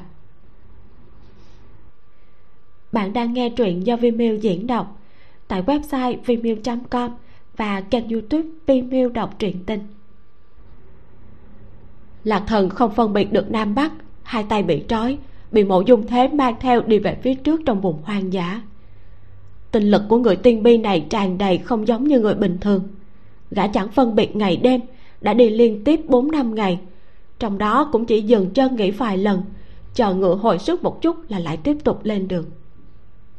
Hiện tại lúc này khi bóng đêm lại lần nữa bao phủ, nàng cũng đã nằm sắp trên lưng ngựa, hơi thở thoi thóp, giống như có thể chết đi bất cứ lúc nào, mới cảm thấy con ngựa cuối cùng cũng ngừng lại. Mộ dung thế ôm nàng xuống ngựa, cởi bỏ y phục của phụ nhân lố bịch xuống, trải ra đất, thả nàng nằm xuống đó. Có thể được nằm trên mặt đất rắn chắc, lạc thần thở ra một hơi nhẹ nhõm. Có tiếng bước chân mộ dung thế đi lấy nước ở dòng suối bên cạnh trở về. Sợi dây thừng trên cổ tay đã được tháo ra. Gã đưa cho nàng lương khô và bầu nước rót đầy cho nàng. Thấy nàng vẫn nhắm mắt như cũ, thì đặt ngay bên tay nàng, nói, ta đã học được kỹ năng truy tìm của thợ săn giỏi nhất long thành. Đương nhiên cũng sẽ biết cách loại bỏ kẻ đuổi theo. Lý mục không đuổi theo ta được đâu. Ta khuyên cô tốt nhất là nghe lời ta. Đừng có phản kháng vô nghĩa. Nếu như cô nghe lời ta sẽ không trói cô nữa. Sẽ để cho cô được thoải mái một chút. Ngày hôm đó, khi bị gã lôi ra ngoài không xa, nàng thừa dịp cả không đề phòng mà giật lấy trụy thủ của gã. Cho nên mấy ngày nay, ngoài việc ăn uống và giải tỏa cần thiết, hai tay nàng vẫn bị trói. Thời gian nghỉ ngơi ngắn ngủi đều là như thế. Lạc thần vẫn nhắm nghiền mắt, giống như không hề nghe thấy gì cả. Một ngón tay hơi lành lạnh chạm vào một bên cổ nàng nhẹ nhàng vuốt ve vết sẹo trên chiếc cổ ngọc bị mũi dao găm cắt vào ngày hôm đó. Ta sẽ không làm cô bị thương. Ta có chừng mực. Cô xem đi chỗ này đã khỏi rồi. Mấy ngày nữa sẽ không còn vết sẹo gì nữa đâu. Quỳ bên cạnh nàng môi dán vào tai nàng gã trầm thấp nói như thế. Trải nghiệm đặc biệt khi còn trẻ khiến gã chống lại và thậm chí ghê tởm sự đụng chạm cơ thể từng người khác bất kể là nam hay nữ. Trong thời gian dưỡng thương ở nghĩa thành, ngay cả cô bé tên a ngư kia chạm vào người gã lúc chăm sóc, gã cũng cảm thấy cực kỳ khó chịu. Nhưng phải cố nhẫn nhịn. Ngoài việc bôi thuốc sau lưng, còn lại gã toàn tự làm. Nhưng không biết vì sao, mấy lần đụng chạm đến từ nàng lại không hề khiến cho gã cảm thấy khó chịu hay chán ghét. Khi gã thì thầm môi gã gần như chạm vào bàn tay non nớt của nàng. Lạc thần sởn cái tóc gáy mở choàng mắt ra, vung tay đẩy khuôn mặt dựa sát lại gần của gã đi. Nàng bò dậy, rút bộ y phục phụ nhân lót bên dưới ra ném vào gã. Mộ dung thế người là kẻ gian trá, đáng ghê tởm nhất mà ta từng gặp. Nếu người có ý đồ xấu xa, ta sẽ tự sát ngay. Người bắt được ta chẳng có lợi ích gì đâu. Trái lại, đắc tội hai người là cha ta và lan quân của ta lẽ nào người chịu chấp nhận cuộc mua bán lỗ nặng như thế? Mộ dung thế bị nàng đẩy mạnh tay, cả người sững lại. Chậm chạp ngoảnh mặt trở về, nhìn nàng trồng trồng trên đỉnh đầu ánh sao mờ mịt, ánh trăng nơi núi xa cũng chỉ có một nửa. Trong mắt gã lại ẩn chứa sự tức giận như kiếm, nhìn thấy vô cùng rõ ràng. Ta biết thế nhân này luôn khinh bỉ ta. Lúc ta ở lạc dương, người lạc dương lấy ta làm trò cười dù là đứa trẻ ba tuổi cũng biết chuyện đó. Lấy đó mà sỉ nhục ta. Huống chi là cô. Cô làm sao mà coi trọng ta? Nhưng chỉ có ta mới biết, ta đã phải chịu bao nhiêu xấu hổ và nhục nhã. Ta đã mang bao nhiêu máu và hận thù. Lạc thần lắc đầu.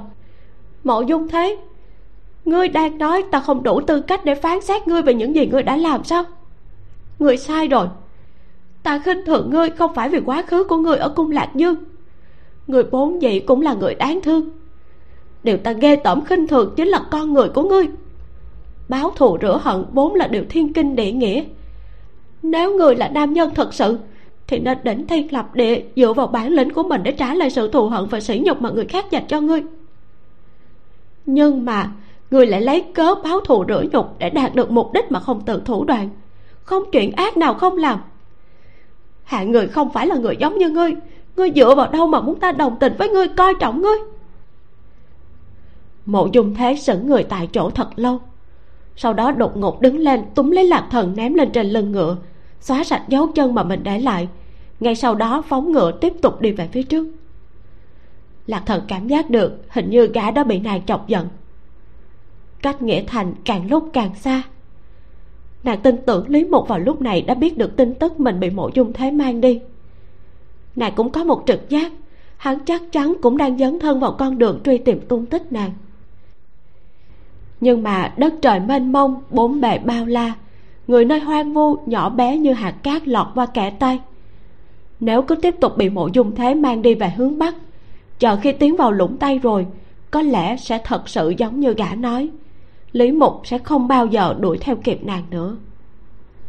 Lạc thần rơi vào phẫn nộ cùng với tuyệt vọng vô tận mộ dung thế dường như cứ đổi hướng và tiếp tục lên đường. Mấy ngày nay, gã liên tục đổi hướng, không phải chỉ đi mãi một hướng bắc. Qua hết một ngày, lại qua một buổi tối tới đêm khuya, con ngựa cũng đã chạy đến sùi bọt mép, bốn móng trượt liên tục.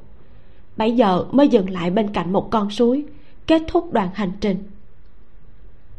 Gã buông lạc thần, trói chân tay của nàng có lẽ là bởi vì cách nghĩa thành rất xa rồi. Gã cũng có chút an tâm, không sợ ánh lửa làm lý mục chú ý. Lần đầu tiên đốt lên một đống lửa. Gã đi một lúc, nhanh chóng bắt được hai con thỏ hoang mang về. Mang ra dòng suối rửa sạch, dùng nhánh cây cắm xuyên qua, đặt trên đống lửa nướng lên. Nướng chín rồi, gã tắt lửa, cởi trói cho nàng, xé một cái đùi thỏ, dùng lá cây sạch bọc lấy đưa tới trước mặt nàng, nói mấy ngày nay vẫn luôn để cô phải ăn lương khô, làm cô phải khổ rồi. Lạc thần nhìn chằm chằm vào đống lửa trước mặt, nhận lấy, ăn từng miếng một. Ăn xong rồi, hắn lại đưa thêm một miếng nữa.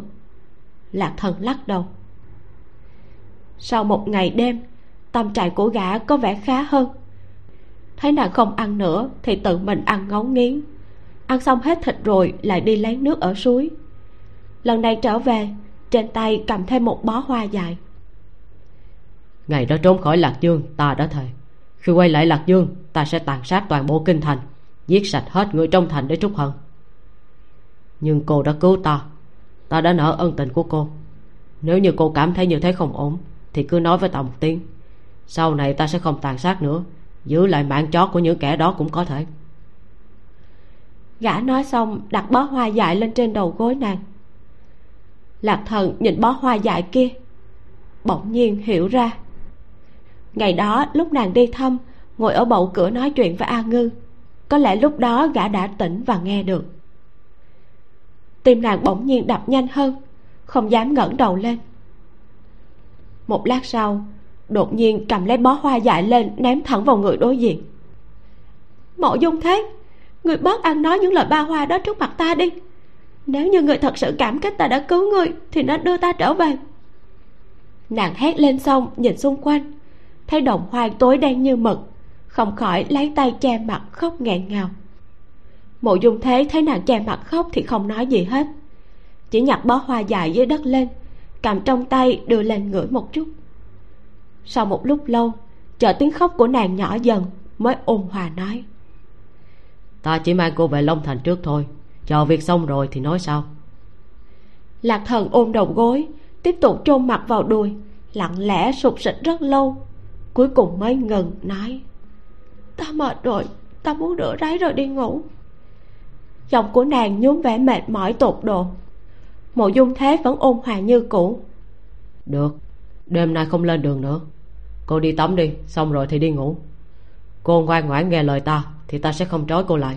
Ta sẽ canh giữ cho cô lạc thần đứng dậy đi đến bên dòng suối lội xuống cúi xuống rửa mặt tay chân lắm lem bụi đất và mồ hôi của mình. Mộ dung thế xoay người đưa lưng về phía nàng. Nghe thấy tiếng nàng khô nước phát ra tiếng sàn sạc. Một lát sau lạc thần đột nhiên kêu lên một tiếng đầy sợ hãi. Mộ dung thế quay phát lại. Sao thế? Rắn có rắn cắn ta. Nàng hét toáng lên túm lấy một chân không đứng thẳng được ngã xuống dưới nước mộ dung thế liền chạy đến ôm nàng từ dưới nước lên đặt trên mặt đất bên dòng suối. Đau! Mặt nàng trắng bệch hai mắt mở to một tay chỉ vào cẳng chân của mình giọng run rẩy cả người cũng run bần bật. Đừng sợ để ta xem xem rắn nước chắc là không độc đâu. Mộ dung thế lộ rõ sự lo lắng vừa an ủi nàng vừa vén tà váy ẩm ướt của nàng lên. Cẳng chân trắng nõn trơn mượt lộ ra mượn ánh trăng cúi xuống xem kỹ vết thương bị rắn cắn trên chân nàng. Lạc thần chờ đúng thời cơ này, nhấc hòn đá to bằng cái bát ở ngay trong tầm tay lên, nghiến chặt răng, nhắm vào ngay gáy của gã, dùng hết toàn bộ sức lực mạnh mẽ nện xuống. Bụp một tiếng rất nặng nề, mộ dung thế đổ gục xuống đất. Dưới ánh trăng, lạc thần nhìn thấy máu không ngừng tuôn ra từ vết đập trên đỉnh đầu gã. Cả người gã co giật như là muốn dãy dùa muốn bò dậy nàng sợ hết cả tóc gáy, hét lên lần nữa. Nhắm mắt lại, đập thêm một cái nữa. Sau đó mở mắt ra. Thấy gã cuối cùng đã bất động như đã chết. Hai tay nàng mềm nhũng cục đá tuột xuống đất. Cả người run lẩy bẩy, gần như không thể ngồi vững được. Sau đó lại lo lắng người tiên bi này không chết. Nàng cố gắng bình tĩnh lại, chống dưới đất bò dậy đi tìm thanh trụy thủ của gã. Vốn dĩ nàng muốn đâm gã mấy phát cầm chặt thanh trụy thủ, nhưng lại không thể nào ra tay được. Đành phải sụp đổ từ bỏ, lại đổi sang dùng dây thừng mà lúc trước gã từng trói mình, trói chân tay của gã lại. Cuối cùng làm xong toàn bộ, nàng không thể chịu đựng được nữa, ngã bệnh xuống đất, che mặt khóc nấc lên. Nàng khóc một hồi, sau đó cũng dần dần ngừng lại. Lại ngồi dậy, thu dọn tất cả những thứ dưới đất, gồm lương khô, bình nước đá lửa và dao. Ôm tất cả lão đảo đi đến chỗ buộc con ngựa, yếu ớt ngồi trên tảng đá, bắt đầu tròng trống mắt chờ hừng đông tới. Cuối cùng trời cũng sáng, lạc thần ôm rất nhiều loại cỏ dại, cành cây chất thành đống cao ở một điểm cao nhất gần đó, sau đó châm lửa. Trong quân vẫn dùng khói lửa để truyền tin. Lạc thần từng nghe a huynh nói, giữa đài phong hỏa lớn, một khi bùng lên dù là cách xa mười dặm cũng có thể nhìn thấy. Hiện giờ, nàng cũng chỉ có thể dùng biện pháp này. Bốn phía là hoang dã vô tận. Mộ dung thế đã chết, chỉ còn lại một mình nàng. Căn bản không biết nơi này là nơi nào. Khó phân biệt được phương hướng. So với việc đi lung tung trên đường gặp phải giả thú, hoặc là gặp bất trắc khác, còn không bằng thủ tại chỗ này. Dựa vào biện pháp ôm cây đợi thỏ biết đâu chừng còn có thể có một con đường sống. Nếu như lý mục có thể tìm tới gần nơi này, có thể nhìn thấy khói lửa ở hướng này, hắn nhất định sẽ tìm tới. Ngọn lửa phải lớn, càng to thì khói càng dày đặc và bốc lên cao. Từ xa vẫn có thể nhìn thấy. Lạc thần dựa vào ý niệm này mà chống đỡ, liên tục dùng trụy thủ cắt cỏ, nhặt cành cây ném vào đống lửa. Đói thì gặm lương khô còn lại khát thì đi xuống dòng suối uống mấy ngụm. Mệt quá thì ngồi xuống đất nghỉ ngơi. Khuôn mặt nàng bị khói hung đen kịch. Đôi bàn tay thanh tú của nàng bị trầy xước bởi răng cưa của những ngọn cỏ đầy sẹo và thâm tím. Nhưng nàng không hề cảm thấy gì cả, không ngừng nhóm lửa suốt cả một ngày. Cứ như vậy, cả một ngày trôi qua, nhưng cảnh tượng nàng mong đợi không hề xuất hiện cả người kiệt sức, cuối cùng chẳng thể làm gì được nữa. Ngọn lửa cũng dần dần lụi tàn, chỉ còn lại một làn khói đen vẫn chậm rãi phiêu tán vào không trung. Lạc thần nản lòng, ngồi bên dòng suối, vừa khóc, vừa bẻ miếng lương khô cuối cùng còn sót lại, để dành lại một nửa cho ngày mai. Ngày mai, nàng sẽ lại tiếp tục nhóm lửa. Chỉ cần vẫn cứ luôn đốt lửa như thế lan quân của nàng sớm hay muộn cũng sẽ tìm được tới đây thôi. Nàng không ngừng tự nhủ với mình như thế. Chỉ có như vậy, nàng mới có thể tiếp tục kiên trì và chống đỡ.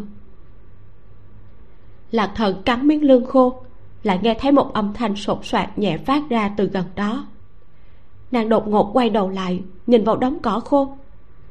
Ban ngày, bởi vì không muốn nhìn thấy khuôn mặt đẫm máu đã chết của mộ dung thế nàng cắt cỏ phủ lên trên đầu và mặt người gã để che đi. Tiếng sột soạt vừa rồi hình như phát ra từ đống cỏ phủ trên người gã. Cả người lạc thần căng thẳng. Một tay cầm chuỗi thủ, một tay cầm cành cây. Cẩn thận lại gần một chút. Dùng cành cây gạt đi đám cỏ hỗn độn phủ trên đầu và mặt gã. Nhìn thấy máu đã đông lại, mặt gã vàng như tờ giấy không khác gì người chết. Nhưng lúc này lòng mày của cả cau lại, vẻ mặt đau đớn, đôi mày hơi nhíu. Mộ dung thế vậy mà vẫn còn chưa chết. Lạc thần thất kinh, vội vàng phổi cỏ dại trên người, thấy tay chân gã vẫn bị trói, mới thở phào nhẹ nhõm. Nàng nhìn chằm chằm nam nhân nằm trên mặt đất, tay nắm chặt trụy thủ, trong lòng đang dằn vặt không biết có nên đâm mấy dao vào người gã hay không. Đột nhiên nàng nghe gã rên rỉ. À nương còn lạnh quá. Xin người, đừng bỏ con. Lạc thần sửng sốt, nhìn thấy gã vẫn nhắm nghiền hai mắt, tứ chi từ từ co lại, cơ thể cuộn tròn, nét mặt đau đớn, khớp hàm lạnh va vào nhau cầm cập giống như bản thân đang nằm trong vùng tuyết địa mênh mông lạnh buốt. Cả người phải chịu đựng sự dày vò tột độ. Tim lạc thần đập thình thịch, tay giơ cao trụy thủ lên nhưng không thể nào đâm xuống được sau một lát, mộ dung thế dưới đất hình như cuối cùng đã hoàn toàn tỉnh lại. Gã từ từ mở mắt, khó khăn, quay cái đầu đầy máu đông đặc nhìn xung quanh. Nhìn đống lửa dưới đất vẫn còn đang tỏa khói. Nhìn lạc thần vẫn còn giơ chủy thủ về phía mình. Đối mắt với nàng một lát, sau đó mấp mấy đôi môi khô nứt, giọng khàn khàn nói. Nàng thật thông minh. Có thể nghĩ ra cách này báo cho lan quân nàng biết nàng ở đây. Chỉ một câu này thôi, dường như đã tiêu hao hết thể lực của gã. Gã thở hổn hển, nhắm mắt lại, nghĩ một lát rồi mới mở mắt ra. Ta biết là quân của nàng nhất định sẽ thấy khói hiểu của nàng rồi tìm tới đây. Khi hắn tới rồi, hắn sẽ giết chết ta. Ta không sợ chết, nhưng ta không muốn chết trong tay người khác ta thà chết trong tay nàng còn hơn. Nàng cứ giết chết ta đi. Ta sẽ không trách nàng. Vốn dĩ là ta chết đúng tội. Lạc thần nghiến chặt răng, tay cầm trụy thủ hơi run rẩy. Thật đó, ta sống tới hôm nay, mục đích duy nhất chính là báo thù. Bản thân chỉ là xác không hồn, chẳng còn hứng thú sống trên đời nữa. Nếu có thể chết trong tay nàng, với ta đó là sự giải thoát. Đôi mắt màu tím của gã tĩnh lặng nhìn lạc thần. Bên môi chậm rãi nở một nụ cười. Thúc phụ ta được tôn xưng là đệ nhất mãnh tướng phương bắc. Là một vị anh hùng cái thế. Ta biết ông ấy thời niên thiếu vừa gặp đã thương mẫu thân nàng. Đến nay vẫn nhớ mãi không quên. Ngày trước ta vẫn hay cười nhạo ông ấy. Người gì sao lại đa tình đến thế? Đến khi gặp nàng rồi ta mới biết. Trên đời này thật sự có gia nhân có thể khiến cho người ta như thiêu thân lao động vào lửa. Chết cũng chẳng hối hận. Im mồm lạc thần quát lên. Ta sắp chết rồi. Mặc kệ nàng có nghe hay không ta vẫn phải nói. Nếu không sợ rằng sau này chẳng còn cơ hội nữa. Gã làm như không nghe thấy. Nàng còn nhớ ngày hội khúc thủy lưu thương đó không ta giết chết hứa ước. Vô tình đụng phải nàng. Vô tình đụng vào nàng. Ép nàng phải giữ bí mật cho ta. Ta thật sự không phải người. Lúc nào cũng cư xử như thế. Trên mặt gã lộ vẻ đau đớn hò khan vài tiếng. Sau này tuy nàng đã rời khỏi kiên khang nhưng ta vẫn luôn lo lắng nàng sẽ nuốt lời nói ra bí mật của ta cho phụ mẫu của nàng biết khiến ta bị phiền phức. Nghĩ như vậy ta cần phải đề phòng có một ngày, ta mượn danh nghĩa cố nhân đi thăm hỏi mẫu thân nàng. Ta thử thăm dò mới biết được, thì ra nàng thật sự đã giữ lời hứa. Mặc dù rất căm ghét ta, nhưng nàng thật sự nói được làm được. Không giống ta suốt ngày bận rộn bày mưu tính kế, làm kẻ tiểu nhân, suy bụng ta rồi bụng người. Bắt đầu từ ngày ấy, ta bắt đầu thấy cảm kích nàng. Huống chi hiện tại nàng còn từng cứu ta. Ta ghét lý mục. Hắn cũng chỉ là một tên võ phu hạng môn mà thôi. Vì cớ gì lại có được trái tim nàng? Nàng có biết vì sao khi ta khỏe lên rồi, lại không nhân dịp mà lén lút rời khỏi không? Bởi vì ta không nỡ xa nàng. Có thể ở bên cạnh nàng, cho dù sau này, mỗi ngày có thể quạt mát cho nàng. Với ta, đó cũng là một chuyện hạnh phúc mà được chết trong tay nàng. Ta càng cam tâm tình nguyện không một lời oán hận. Người câm mồm cho ta! Lạc thần một tay cầm chủy thủ tay khác bóc một nắm đất lấp đầy miệng của gã. Chính trong khoảnh khắc này khi nàng tới gần hai chân đang bị dây thần trói chặt của mộ dung thế đột nhiên nâng lên đá về phía lạc thần. Mũi chân chuẩn xác đá vào cổ tay cầm chủy thủ của nàng. Lạc thần thấy cổ tay đau nhất chủy thủ bay ra ngoài. Nàng cả kinh vội vàng đoạt lấy nói thì chậm mà xảy ra thì nhanh. Mộ dung thế vừa rồi còn thoi thóp thở. Vậy mà có thể lăn một vòng, bất ngờ nhào tới đè lên thanh trụy thủ ngay trước cả nàng.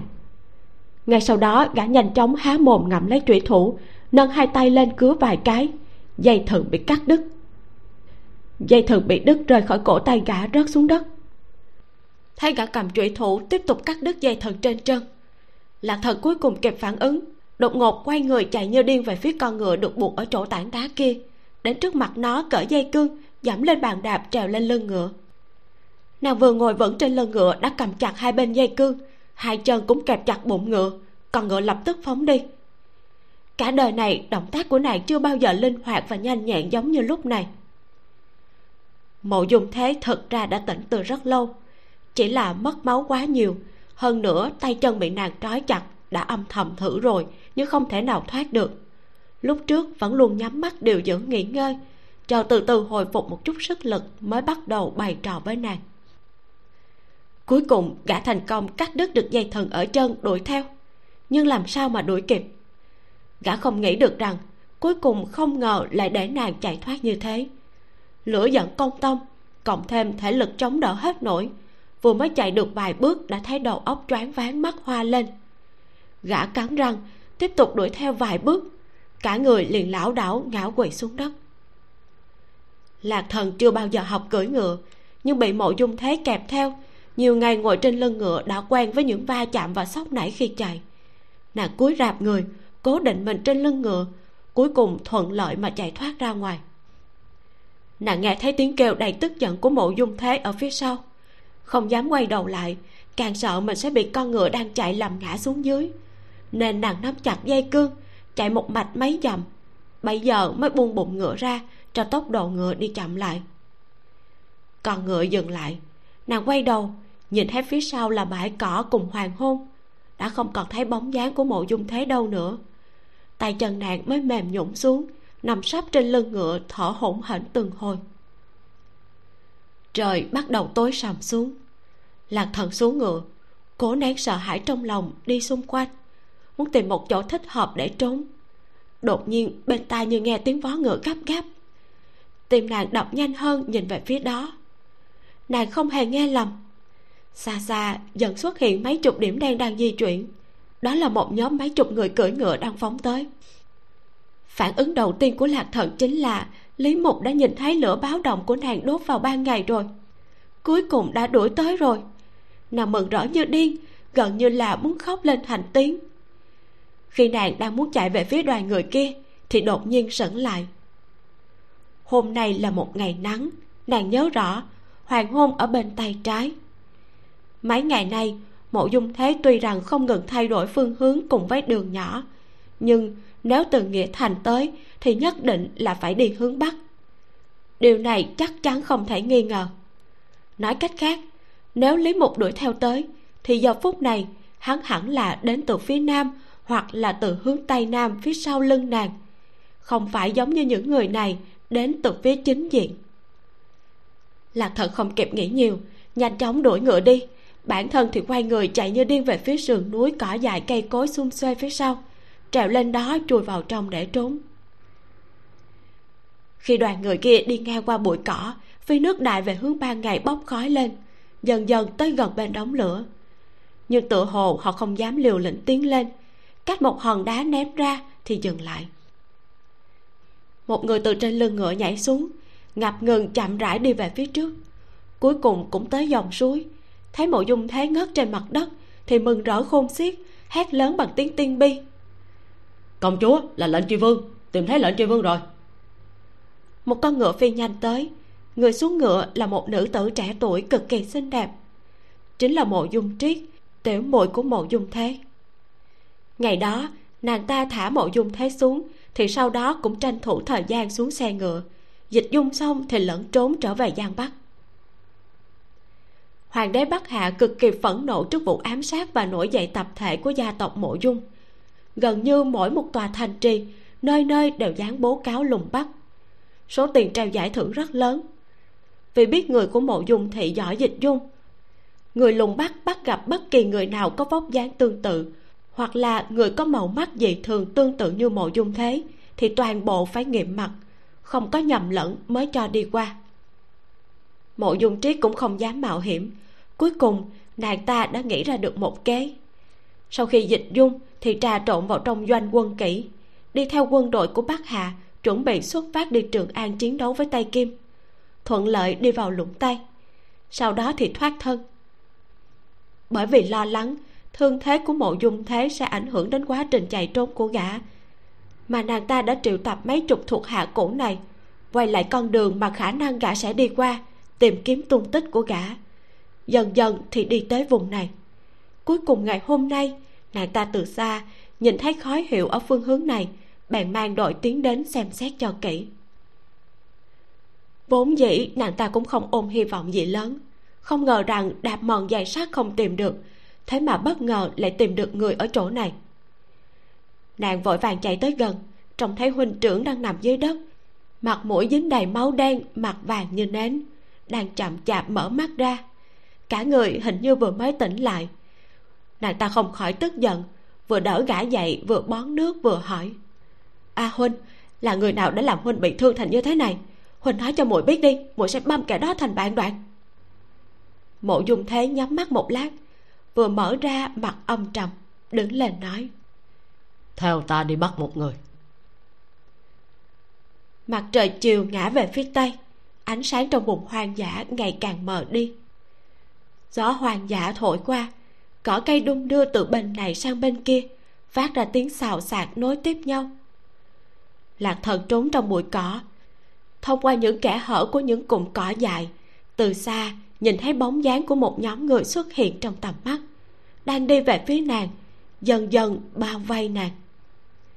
Người đi đầu kia tuy còn lờ mờ nhìn không được rõ ràng, nhưng dựa vào cảm giác thì chắc chắn là mộ dung thế không sai chút nào. Vào lúc này lạc thần vô cùng hối hận. Nàng chỉ nghĩ rằng lý mục có thể đang trên đường tới và đang tìm kiếm tung tích của mình. Vì vậy nàng đã đốt khói hiệu hy vọng dẫn phương hướng cho hắn. Nàng đâu có ngờ rằng lý mục có thể nhìn thấy được thì người khác cũng có thể. Đáng lẽ nàng không nên nương tay, không nên mềm lòng, ở trong tình cảnh đó mà vẫn ôm lòng trắc ẩn, không nỡ hạ thủ giết người. Hôm qua, lẽ ra nàng nên nhân lúc người tiên bi này bị ngất thì đâm thêm mấy đau nữa. Chưa kể vừa rồi nàng đã bỏ lỡ cơ hội. Chỉ là hối hận thì cũng đã muộn mộ dung thế cùng với đồng bọn của hắn tiến tới chỗ nàng càng lúc càng gần. Lạc thần đã có thể nghe được tiếng họ hét bằng ngôn ngữ tiên bi của họ. Nhìn thấy gương mặt dính đầy máu đen âm trầm của mộ dung thế, nàng đè nén sự hối hận trong lòng xuống, quay đầu. Đang muốn trốn sâu vào trong bụi cỏ để bỏ chạy, thì đột nhiên lại có tiếng vó ngựa theo gió truyền tới bên tai. Tiếng ngựa hí này vô cùng quen thuộc tim nàng lại một lần nữa đập rất nhanh. Giống như đánh một mặt trống nhỏ. Thình thịch thình thịch. Gần như phá vỡ cả lòng ngực. Nàng quay phát đầu lại, vạch bụi cỏ ra. Hai mắt mở to, nhìn không chớp vào hướng phát ra âm thanh kia. Là thật, không phải ảo giác của nàng. Cách đó không xa, phía chân trời trên đỉnh đồi, trong ánh tà dương cuối cùng trên bầu trời không hề báo trước. Bóng dáng của một nhóm mấy chục người đột nhiên xuất hiện bọn họ cưỡi ngựa, đang phóng như bay về phương hướng bên này.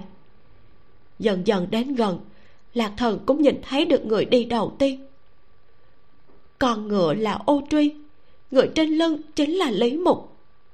Làng quần của nàng vào giờ khắc này cuối cùng đã chạy tới nơi. Giây phút nhận ra khuôn mặt của hắn, cảm xúc của nàng như sụp đổ, nước mắt như hồ nước vỡ đê tung trào. Nàng đưa tay lên không ngừng lau nước mắt sợ tầm mắt bị nước mắt che mờ đi, nàng sẽ mất dấu người nam nhân của mình đang vội vã chạy đến với mình. Nàng bò dậy, đang muốn chui ra khỏi bụi cỏ chạy về phía hắn, thì đột nhiên cả người cứng đờ khẩn tại chỗ không dám nhúc nhích. Lý mục đã vất vả tìm kiếm nhiều ngày ở nơi hoang dã này. Hắn dẫn theo mấy con linh khuyển mượn được từ chỗ hầu định. Hậu ly, người quen thuộc với bản tính của loài chó, cũng đi theo cùng lấy bộ quần áo có mùi của nàng và bắt đầu một hành trình dài tìm kiếm. Lần nào cũng vậy, khi hắn tìm được một ít dấu vết còn sót lại, thì ngay sau đó, những dấu vết này liền biến mất không tâm tích. Tiến triển cực kỳ không thuận. Ngay cả đàn linh khuyển mà hầu ly luôn tự hào nhất này cũng gặp khó khăn, mấy lần phạm sai lầm. Lý mục đành phải chia những người đi theo thành nhiều nhóm, dọc theo hướng chung về phía bắc bắt đầu triển khai phương hướng trải thảm, tìm kiếm toàn bộ những nơi mà mộ dung thế có khả năng đi qua. Giao hẹn, một khi có được thu hoạch thì đồng thời đốt ba luồng khói hiệu. Người nhìn thấy sẽ truyền lại, tin tức cứ thế sẽ được truyền đi. Nhưng mà nhiều ngày trôi qua, hắn vẫn không hề nhìn thấy luồng khói hiệu nào. Ở chỗ hắn cũng chẳng hề có tiến triển. Cách nghĩa thành ngày càng xa tiếp tục đi về phía trước chính là địa giới của lũng tây. Một khi mộ dung thế tiến vào lũng tây, dân cư đông đúc, tung tích chỉ sợ sẽ càng khó tìm. Hắn biết mộ dung thế sẽ không làm hại đến tính mạng của nàng, nhưng chỉ cần nghĩ đến những ngày này, nàng có thể phải chịu đựng hoảng sợ cực lớn cùng với bất lực tuyệt vọng. Sự phẫn nộ, sợ hãi cùng với sự áy náy của hắn càng tăng thêm nhiều hơn. Chỉ cần một ngày không tìm thấy nàng hắn sẽ còn tiếp tục truy tìm. Dù cho có truy tìm đến sào huyệt long thành của mộ dung thị, hắn cũng sẽ không dừng bước. Ngay tại hai ngày trước, cuối cùng linh khuyển dựa vào một chút dấu vết còn sót lại của con ngựa ở trên đường đi mà mang theo hắn truy tìm tới vùng này. Tuy nhiên, sau cơn phấn khích ngắn ngủi, linh khuyển nhanh chóng dừng lại trước một dòng suối và mất phương hướng. Nhưng lý mục biết, không lâu trước đó rất có khả năng nàng đã xuất hiện ở chỗ này. Chính vì với ý nghĩ như vậy, hắn hai ngày nay không ngừng tìm kiếm. Cho đến hôm nay, khi mà một ngày lại sắp trôi đi, bên trong những con đường quanh co vô tận không có đường về. Dưới sự trà tấn luân phiên giữa hy vọng và tuyệt vọng, đột nhiên, hắn nhìn thấy phía cuối vùng hoang dã cách đây không xa, hình như có một cột khói bay lên đó không phải là tín hiệu mà hắn và thủ hạ đã giao hẹn với nhau. Vào giây phút đó hắn căn bản cũng không nghĩ tới đó chính là tin tức mà nàng gửi cho hắn. Nhưng hắn rất muốn đi đến đó để kiểm tra xem đó là gì. Bởi thế, hắn mang theo mấy chục tùy tùng, vào lúc cột khói kia hoàn toàn tiêu tan, thì chạy tới nơi này. Chỉ nhìn một cái, hắn đã nhận ra ngay mộ dung thế cùng với đám võ sĩ tiên bi bên cạnh gã mà đối với sự xuất hiện đột ngột của hắn, đối phương hiển nhiên cũng vô cùng bất ngờ. Bốn mắt nhìn nhau ngắn ngủi. Theo đó là tiếng ra lệnh của mộ dung triết. Võ sĩ tiên biên nhanh chóng tụ lại, vây mộ dung thế vào giữa. Ngày đêm lo lắng, cộng thêm thiếu ngủ đến cùng cực, khiến cho hai mắt của lý mục phủ kính tơ máu. Vào giờ khắc này, đôi mắt lại càng lồi ra, hung ác như bọ cạp. Không hề có một lời thừa thải trong mắt hắn lóe lên một tia hung tàn. Hắn rút huyết đao. Hắn rút huyết đao chém địch vẫn còn nhuộm đầy máu ra thúc ngựa, giống như một ngọn thương màu lam. Trong nháy mắt, xuyên thủng bức tường người đang bảo vệ mộ dung thế. Xông thẳng đến mộ dung thế ở ngay trung tâm. Mộ dung triết chứng kiến một màn này mà kinh sợ. Nàng ta chưa bao giờ nhìn thấy trên người một người có sát khí khủng bố cùng với vũ lực mạnh mẽ đáng sợ đến thế này nàng ta biết a huynh của mình. Dung mạo tuy âm nhu, nhưng vũ lực không hề tầm thường. Lúc mới 10 tuổi đã bắt đầu cầm binh công thành đoạt đất cho đại yến là chiến binh trong số chiến binh. Nhưng bây giờ chỉ cần liếc mắt một cái, nàng ta đã hiểu. Đừng nói là a huynh lúc này đang có thương tích trong người. Dù huynh ấy không bị thương, thì cũng không phải là đối thủ của nam nhân trước mắt này. A huynh, đi mau! Nàng ta kêu lên lại lần nữa triệu tập tử sĩ của mộ dung thị tụ tập lại, liều mạng bao vây kẻ địch. Bản thân thì lên ngựa đuổi theo một con khác phi nhanh đến chỗ mộ dung thế, túm gã lên ngựa muốn bỏ chạy. Lý mục bổ một đao chém mở chướng ngại vật ngăn cản trước mặt, đứng lên yên ngựa, đạp lên trên yên ngựa hét to một tiếng. Hai chân giảm mạnh, cả người trên lưng con ô truy phi thân lên, tựa như một con chim ưng nhào đến chỗ mộ dung thế ở đằng trước. Hai người từ trên lưng ngựa lăn xuống dưới đất mộ dung triết quay đầu mặt mày thất sắc kinh hoàng trơ mắt nhìn lý mục túm lấy a huynh của mình khống chế trong tay. Phu nhân của ta đâu? Nàng ấy đâu? Hắn nhìn mộ dung thế tròng trọc gằn giọng. Mộ dung thế tóc dài hỗn độn trên trán của gã có những vệt máu đã khô thê thảm vô cùng. Gã nhìn lý mục không nói tiếng nào. Mộ dung triết dừng ngựa lại quay người nhìn bóng dáng phía trước hô to. Lý mục nữ nhân của người đang ở trong tay chúng ta. Nàng ta đang bị giấu ở một nơi không ai biết. Nếu người dám động vào một sợi tóc của a huynh ta ngươi đừng mơ gặp lại nàng ta. Khóe mắt lý mục hơi nảy lên. Rắc một tiếng tiếng xương bị nứt vỡ giòn tan. Hắn vặn gãy một cánh tay của mộ dung thế. Mộ dung triết hoảng sợ kêu lên thành tiếng, hai mắt trợn to. Một bên bả vai của mộ dung thế đột nhiên bị thõng xuống. Cánh tay ấy đã trở nên vô dụng treo lủng lẳng giống như một cành cây bị chặt đứt sẽ bị rơi xuống bất cứ lúc nào. Ta hỏi lại một lần nữa phu nhân của ta đang ở đâu? Năm ngón tay của lý mục cứng như sắt thép lại siết chặt cánh tay còn lại âm u nhìn mộ dung thế.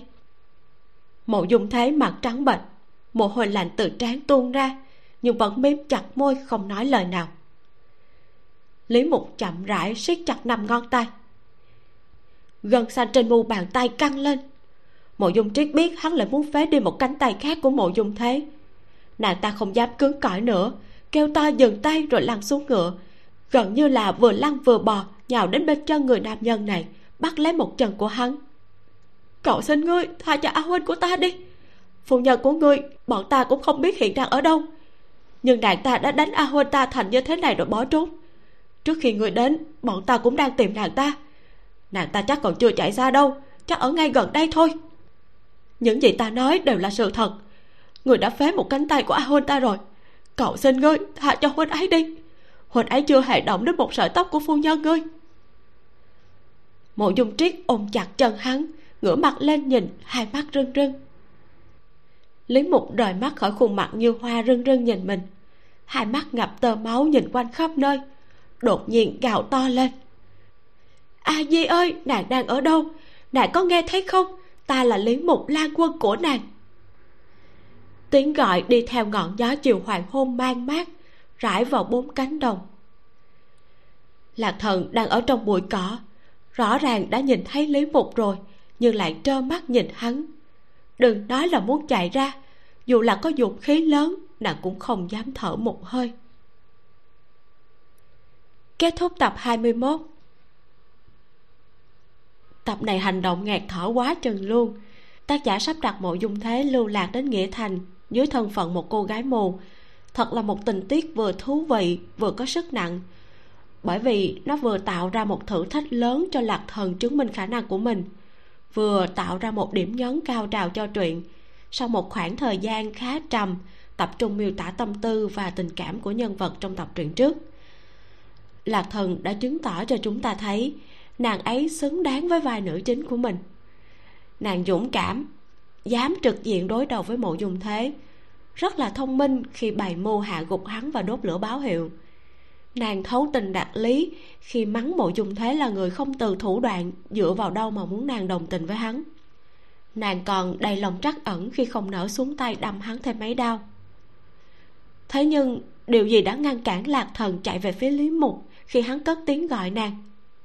Hãy cùng mình đón nghe tập tiếp theo để biết nhé. Còn bây giờ, nếu như bạn thấy tập truyện này rất hay, hãy dành chút thời gian bấm like và bình luận như là một cách ủng hộ tinh thần cho mình nha. Cảm ơn bạn rất nhiều. Tập truyện hôm nay dừng tại đây. Mình là vi miu, xin chào và hẹn gặp lại bạn trong tập sau.